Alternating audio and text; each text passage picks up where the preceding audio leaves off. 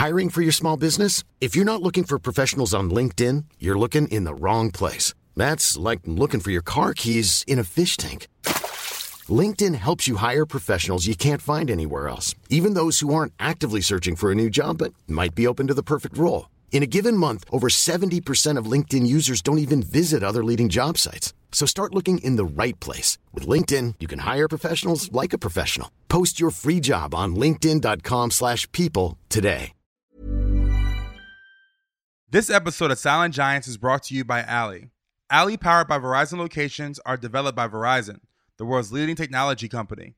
In collaboration with Alley, a membership-only community workspace for creators, each location is a community, curated and powered by the emerging technologies and thought leadership of Verizon.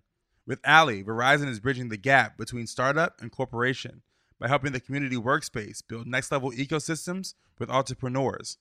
And now, onto my interview with Elwood Edwards. And then I was told at one point in the early 90s, it was estimated that my You've Got Mail was heard uh, by 35 million people every day. Yeah, yeah, check it out.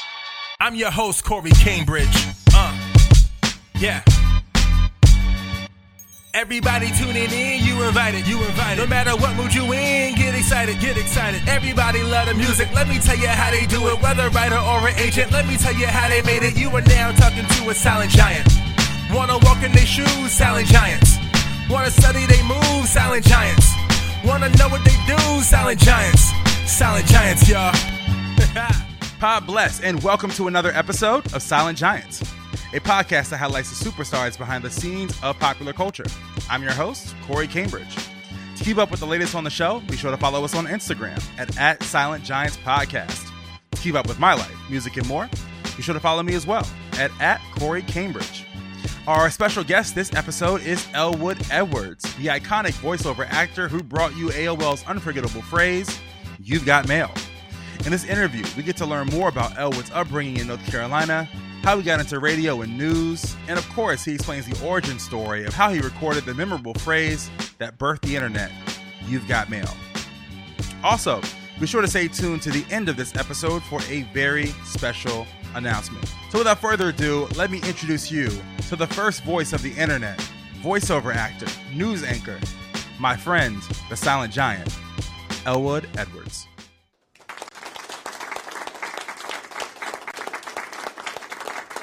Elwood, how you doing today, my man? I'm well, sir. I'm well. Where, where are you based out of? New Bern, North Carolina. All right, where, where is where is New Bern? Where is that? I'm from Virginia. I've never heard of that town. Okay. Um, you familiar with Highway 17? No. 17 is a north-south major highway, and it comes down into North Carolina. I think from like the Portsmouth area. Okay. Oh yeah, Portsmouth, Virginia. Yeah, right. And um, 17 goes right through New Bern on the way to Jacksonville, which is where Camp Lejeune is. What's Camp Lejeune? Is that like an army base? Uh, Marine Corps. Marine Corps. Okay. Okay. Awesome. Yeah. Are, are you originally from there? I, I grew up in New Bern, graduated high school here, started my TV career here. Yes. Okay. All right. All right. Uh, tell me how. Um, okay. I always start off on the beginning of the podcast. I believe that there are two things that that make great people great people, and I think where you're from, uh, geographically, uh, is a humongous advantage of, of becoming successful, and who your parents are. So tell me, what did your parents do? Dad was in the Army, and mom had her hands full with me and both of my brothers. And professionally, you said you you started off your career working in television. Tell me more about that. Well, I started in radio in high school, um, and from there went into TV as a booth announcer and a film projectionist, which you don't hear of anymore because there's no film in TV anymore. Yeah. What? I don't. I don't think there's film anywhere anymore, but um, unless it's a, a movie house or something. But um, I loaded more Popeye cartoons than I can count. what made you um, want to go into the world of, of radio? I was fascinated by electronics in general and broadcasting in particular. Uh, I was a ham radio operator when I was a teenager. Um, and it just seemed to be a natural flow for me. And I can't imagine being in any other business. What was your introduction to radio? Oh, I had a best friend who worked at a radio station in New Bern, and I was just fascinated by it. And I figured, okay, well, uh, if he's got a voice, so do I. And I had the Elmo show in the afternoons. Elmo came from what my brother used to call me, and uh, it just just went on from there. I was that was in my um, sophomore and junior years in high school, and when I was a senior in high school, I became uh, more and more interested in television. The day after high school graduation, I started at the TV station that I am now at again uh, as the booth announcer in the mornings and the film projectionist. Now, when you decided you want to get into radio, what was the first job you were given? Because I'm I'm, assu- I'm assuming you didn't just have your first role being you know an on air personality. Oh uh, yeah, I did. I was uh, the, the obnoxious kid who would not leave people alone. and um, they finally uh, cut me loose and let me have my own afternoon show.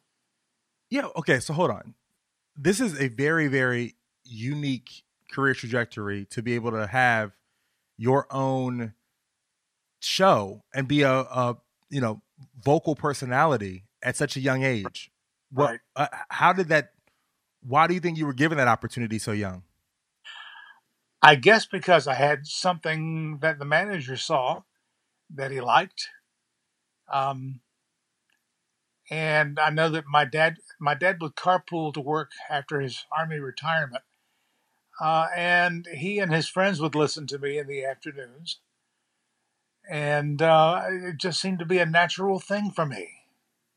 I wish I could explain it more than that. Yeah did did did they ever say like, "Wow, you know, oh, you have an amazing voice"? Was like, did you know early on that you had a a, a gift in that way? I believe so. Yes. Mm-hmm how did you know you had a gift? It just the way everything just kind of fell into place for me. Um, as a booth announcer in television, introducing things like the Bozo Show and the morning movie showcase and things like that, and then later on the evening news, you know, things like this is action news, and and things like that. They they it all just fell into place for me. So you have this early and successful career in radio, and then you make the pivot to television. How did that pivot to television happen? Hmm. I guess it was just more a matter of my fascination with it than anything else. Uh, and I don't know that that's something that could happen today. Uh, but it did at the time for me. And I'm, I'm very, very thankful for that. Now, with your role in television, was it behind the scenes or was it on camera? I did a short stint as a weatherman and what we called rip and read sports because I didn't know anything about sports at all. Um, like uh, Red Schoendienst was a baseball player, and his name was always a stumbling block to me. But um, doing the weather was a, was a bit of fun. I was a skinny kid with a flat top and black rim glasses, like everybody wore at the time. Um, sometimes with a, a break in the middle and white tape holding it together, you know. But um, it um, I I didn't enjoy being on camera as much as I did being behind the scenes. That's where things really really seemed to to fit for me. Yeah, because because being a you know radio personality and then all of a sudden being on camera is a completely different skill set. So how did you develop that skill set? Was there like an audition or or you know for you to have that role? No, things weren't that sophisticated at the time. We're talking about um, the late '60s and early '70s. Um, it was more or less, let's give the kid a chance. That's pretty much the way it happened did you have a background in science or something? Like how do you, how do you all of a sudden no feel comfortable presenting the weather? like Um, I learned early on how to read uh, some of the flow charts of what the wind was doing and things like that. I depended mainly on um, the, I, I, can't say the internet connection, but uh, the connection to the National Weather Service. Uh, they would fax us things, and you know, fax is something else is a bygone. Um, and it would take forever for faxes to show up. But um, I mean, we had uh, the wire service from the Associated Press, and I depended on that pretty much for my forecasting. But like I said, that was a short stint. I I wasn't as excited about being on camera as I was with um, working behind the scenes. Is it so? After the weather, uh, what was your next step career wise? Um, manager of the production department, uh, a director. Uh, I've, there, I've done almost everything you can imagine in television except for sales and the actual repair of equipment. Everything else I have done. Wow. Now, now give us a time frame of, of what years that we're speaking of from your your first job in, in radio uh, as a young teenager until where you're doing programming for the television station? Like, what time frame is this? Um, I started in radio in 1964. Graduated from high school in 67 and started in television in 67. Um, that was when I was a booth announcer. Um, and um, progressed on to being a director, a master control operator, a studio camera operator, uh, someone in the creative services department, which was mainly in charge of shooting footage for commercials and working with clients and things like that, uh, into mid level management of the production department. Um, then I left North Carolina in 85 to go to Washington, D.C., where I was operations manager of a television station there. And nine years later, uh, in 94 went to um, Akron Television Station, where I was also operations manager.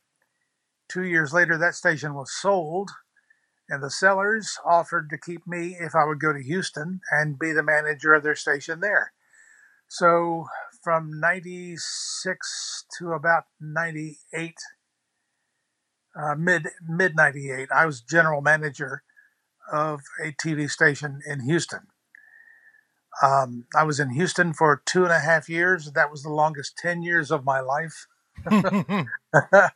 I, uh, Houston weather is extremely hot uh, and extremely humid. And if you've been following any of the weather reports lately, um, they're very susceptible in Houston to flooding Oh yeah. Um, you know, tropical storms coming off the Gulf.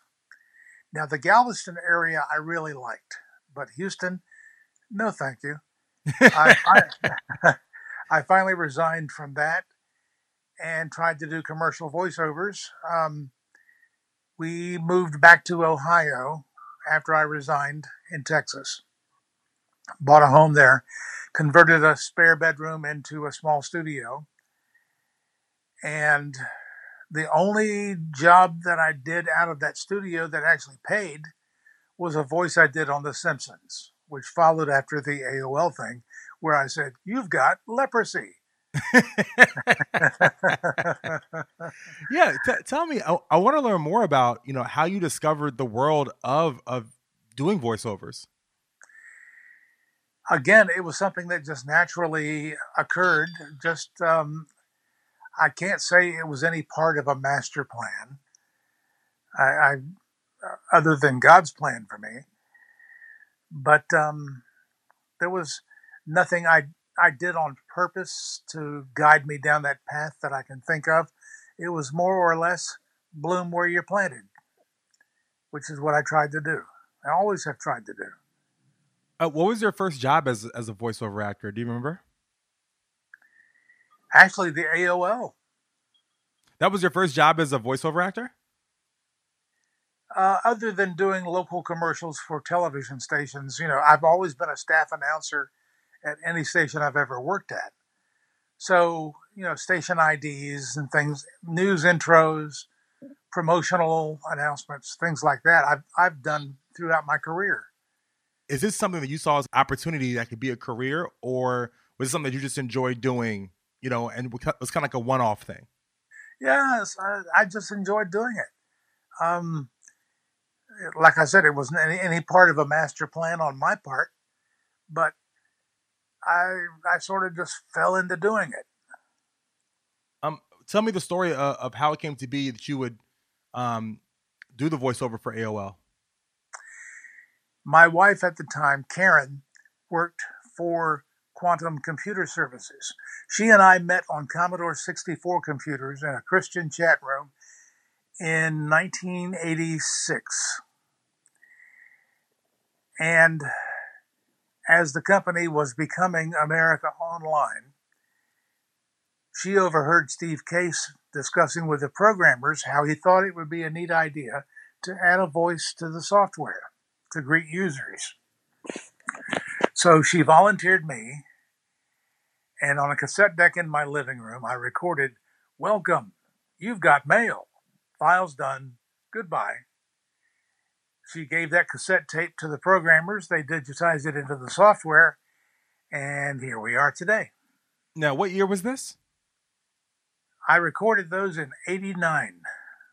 Okay. Now, what, what the, company was called Quantum? What again? Quantum Quantum Quantum Computer Services. Quantum Computer Services. So, Vienna, they were in Vienna, Virginia. Okay, so did you know at the time that this company was doing anything cool or was a leader in technology or anything like that? Did it did it feel like this was a, some budding thing? I guess I was fascinated by computers at the time, and to be able to communicate online at 300 baud modem, which is nothing today. But at the time, you know, it was it was all phone line connections and things like that it was fascinating to me, and I had an inkling that the company was going to continue to grow, but that was just my own personal um, assessment of what they were doing. But so you kind of had an idea of what your voice was going to be used for, kind of in a way. Well, I, yes, but I had no idea it would become what it did. I don't know that anybody did. When did you first realize that your voice was going to actually be used? Well, since nobody else had auditioned for it or recorded anything for it, I, I figured it was pretty much a given. Spring is my favorite time to start a new workout routine. With the weather warming up, it feels easier to get into the rhythm of things. Whether you have 20 minutes or an hour for a Pilates class or outdoor guided walk, Peloton has everything you need to help you get going. Get a head start on summer with Peloton at onepeloton.com. Hiring for your small business? If you're not looking for professionals on LinkedIn, you're looking in the wrong place. That's like looking for your car keys in a fish tank. LinkedIn helps you hire professionals you can't find anywhere else, even those who aren't actively searching for a new job but might be open to the perfect role. In a given month, over 70% of LinkedIn users don't even visit other leading job sites. So start looking in the right place. With LinkedIn, you can hire professionals like a professional. Post your free job on linkedin.com slash people today.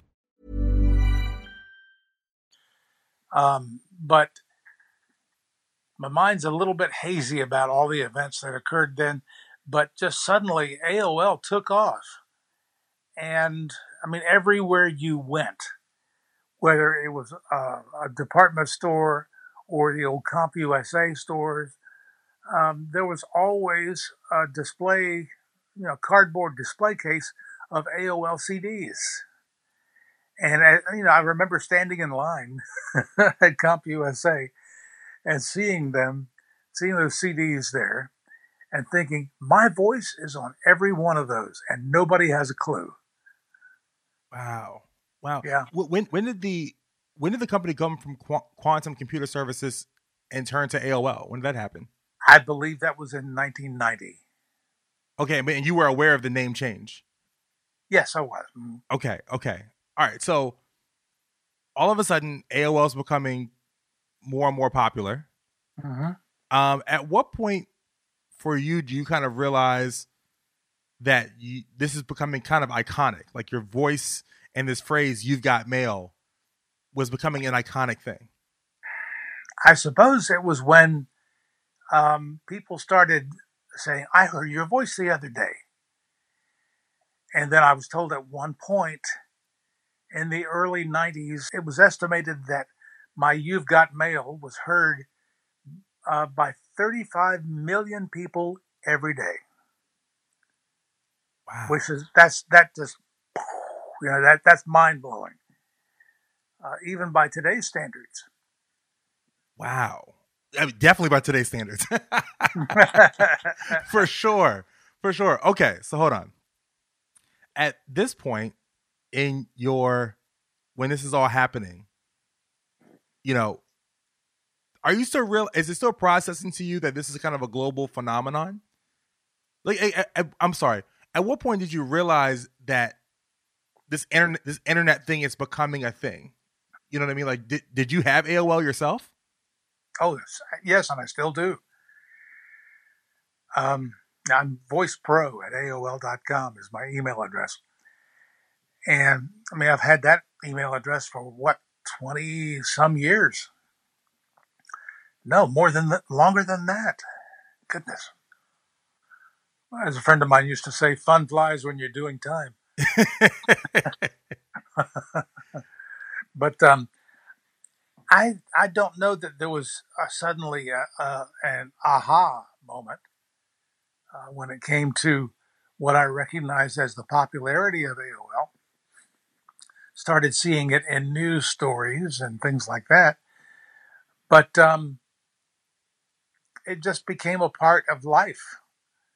Um, and I, I can't say that it was just suddenly a, a big flash moment and it was there it was a gradual thing that I and most people became used to having.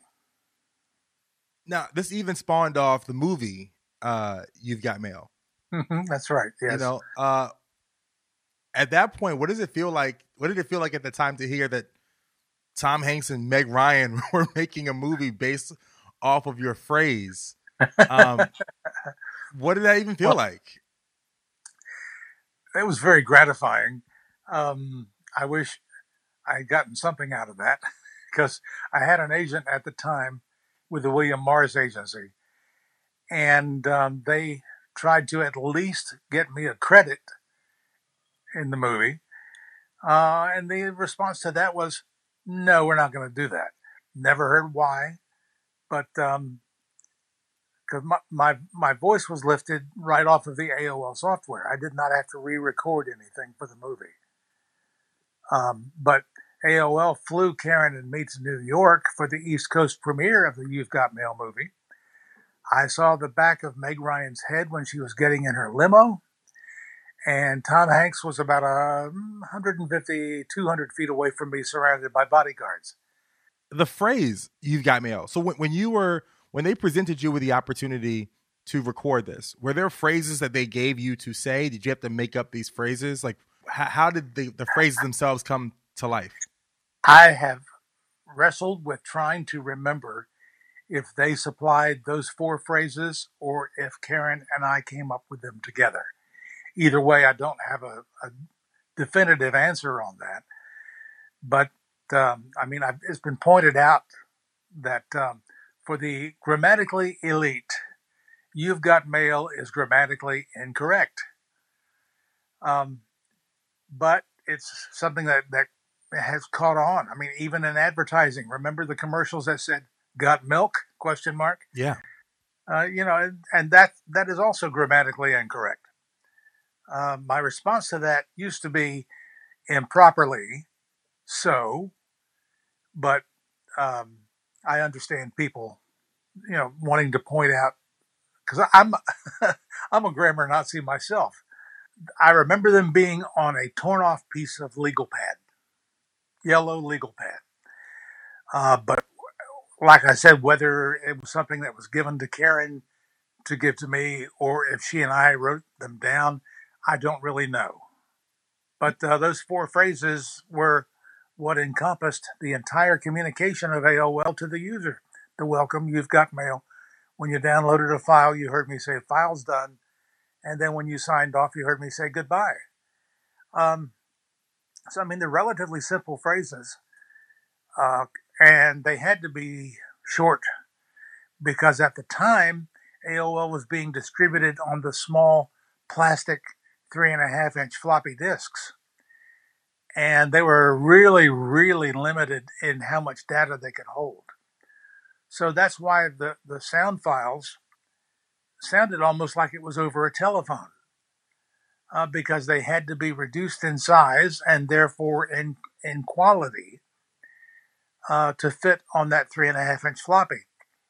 And that is the sound that caught on and it never really changed after that. Once they went to distributing the software on CDs and then later on online, um, it still has that same phone quality to it. Even though I later recorded them for AOL as a favor when I had my studio in, uh, you know, 16-bit, uh, uh, 48 kilohertz um, sound quality, uh, which is like that's like CD quality. I had a professional mic and a soundboard and that sort of thing. And they never did really use the new files that I sent them. They they maintained using the old ones. How does it feel to look back and say, "Wow, you know, my my voice was the voice of the internet." You know what I mean? And and this is right. It's funny. I was watching the other day, Elwood. Uh, Katie Couric posted something on Instagram, and she posts a clip of her talking about the internet. and she's like, "What is the internet? Like, what is the right. what is the at symbol? You know what I mean?" And right. when I think about when I was watching that clip, I was thinking about you, being like, "Wow, you were the voice of the birth of the internet." What does that feel like? Kind of odd, actually. Um, I mean, I just had my 70th birthday last week, and because you had a birthday last week as well. Oh yeah. Um, and I mean, to reach this stage of my life and realize that I had a positive impact on an untold number of people uh, in their development of becoming used to the internet. That, that's a wild thought to me. Um, I mean, most people still have no clue who the voice behind AOL is even though there have been articles done on me.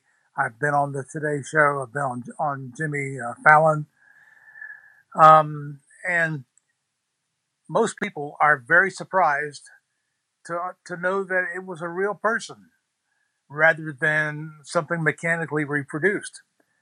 Because I remember um, when Who Wants to Be a Millionaire was in its height of popularity uh, they had a supermodel edition of the show.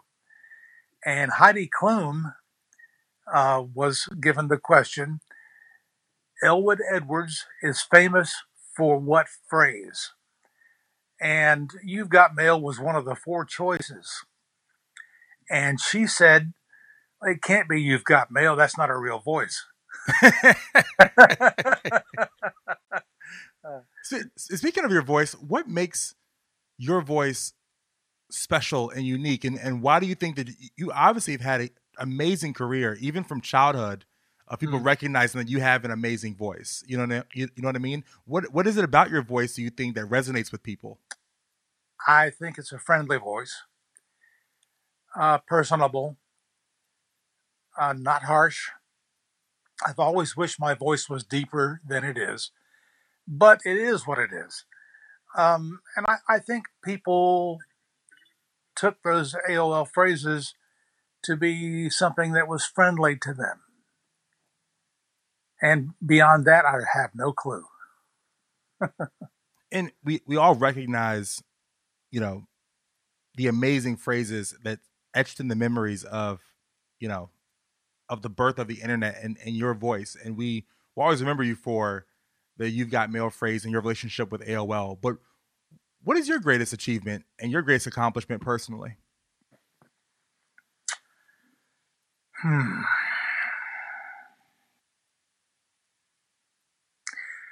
I think uh, one thing, having survived this long. Being here. Yeah, right. Just being here. Um, because there are a lot of people who don't have the privilege of, of reaching 70. Um, and I mean, you know, I'm, I'm, I'm not trying to be a fatalist because I believe I'm going to live forever. Um, but I would say, not to preach, but the greatest thing that has ever happened in my life is the Lord Jesus Christ. Um, without him, I don't know what I would have ever done in life. What have you had to sacrifice, Elwood, to achieve the things in life that you've achieved? Wow. That's a heavy question. Um, perhaps the early development of my two daughters, because I, I did have to, to travel quite a quite a bit from North Carolina to D.C. And that marked the end of my first marriage, which I I'm sad about. And I don't know that any accomplishment can ever offset how negative that is in my life. But um, that's, I'm starting starting to sound a little bit sad. I'm not trying to be sad. No, it's all right. But um, I, I agree with you that any accomplishment in life that is worthwhile does come with sacrifice, and I think that's that's pretty much it. Wow. Elwood, man, thank you so much for what you've contributed to popular culture. You know, the more that I do this podcast, the more that I appreciate the little small nuanced things in life that are great that we just kind of pass by or or it just becomes so common to us that we don't think about them anymore. Right. you know. Certainly. And from this podcast I've really learned to grow to appreciate, you know, not just the the people, the famous people that we see, Beyonce or Michael Jackson or something, but the people who change our lives in popular culture every single day. You know, your Sure. voice, your voice and what you've given to the internet and people's lives is literally like air. You, you know, there was a point that you just didn't even think about it because you just took it for granted every day. Right. You know, Right. and thank you so much for what you've contributed and and given to the world, man. Corey, it's been my pleasure. Absolutely. Now, before we get out of here, you know, I have to ask you to say the the famous phrase. okay. Welcome. You've got mail. Files done. Goodbye. Goodbye, Elwood. Thank you so much. Goodbye. Thank you, Corey.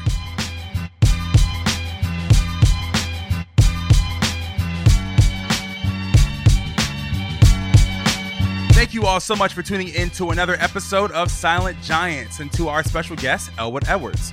This episode was mixed by Joshua Coleman. And folks, I have a very special announcement. Silent Giants will be taking a brief break and will be back at full speed spring of 2020 with lots of new episodes and surprises. In the meantime, please be sure to keep up with me and my other show, OPP, which highlights America's top podcasters and the dope shows they created. And I'll be posting episodes of OPP every Monday and Wednesday morning. Thank you all so much again for all the support with Silent Giants. It really means the world to me. And we will be back again, better than ever, with a whole lot of really cool surprises in 2020 that I can't wait to share with you at a later date. But for the final time of 2019, I'm your host of Silent Giants, Corey Cambridge, aka Podcast Poppy, aka Fly Roz, saying pod bless. Till next time.